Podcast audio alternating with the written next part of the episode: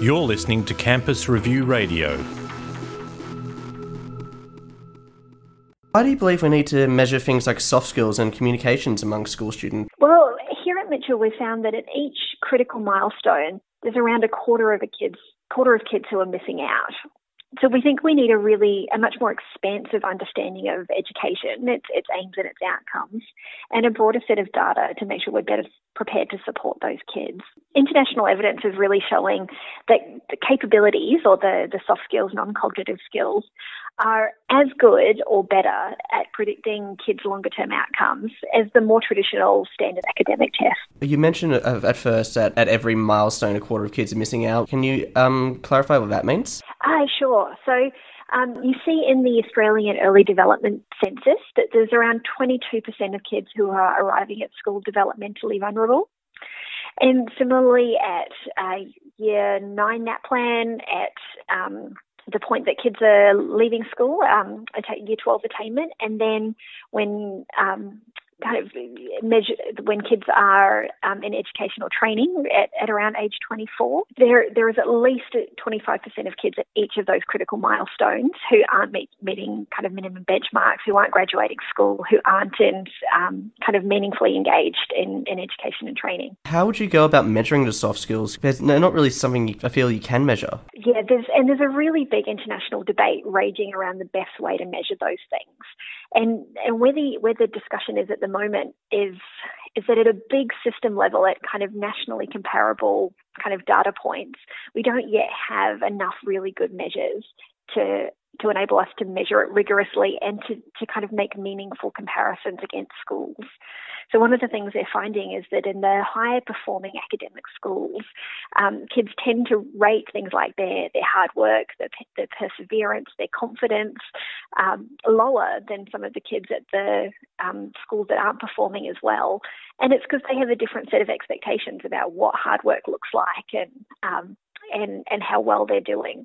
So we, we haven't yet developed a really good measure for comparing between schools.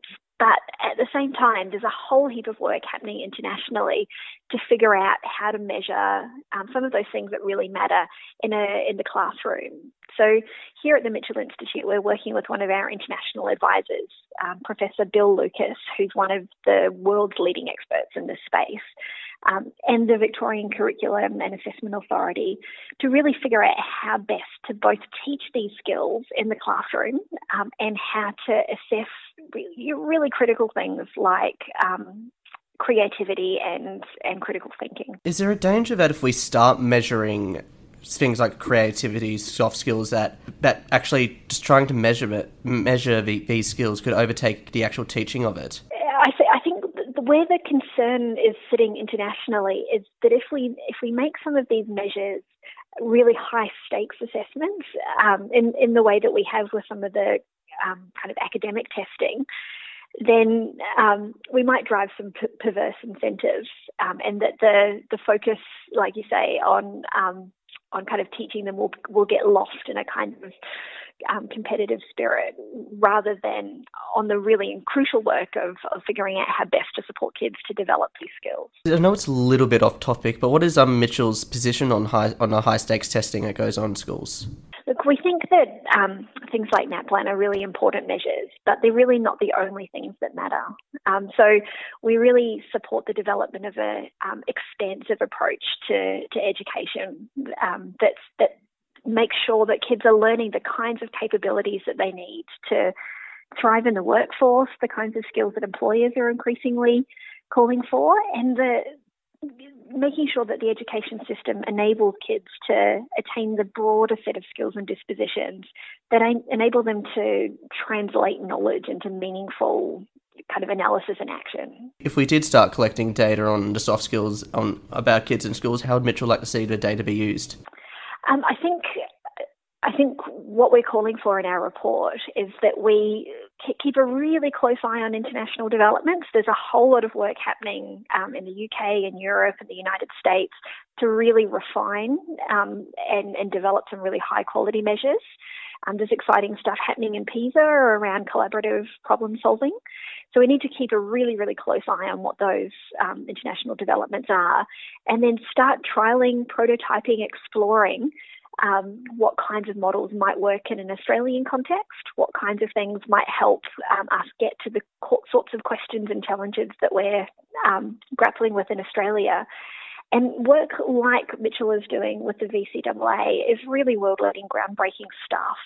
Um, to to really develop some robust ways of embedding these approaches in the classroom. If this data was collected by an independent body, would it be publicly available? Because then some um, some pesky journalists like me might be able to publish it on a website.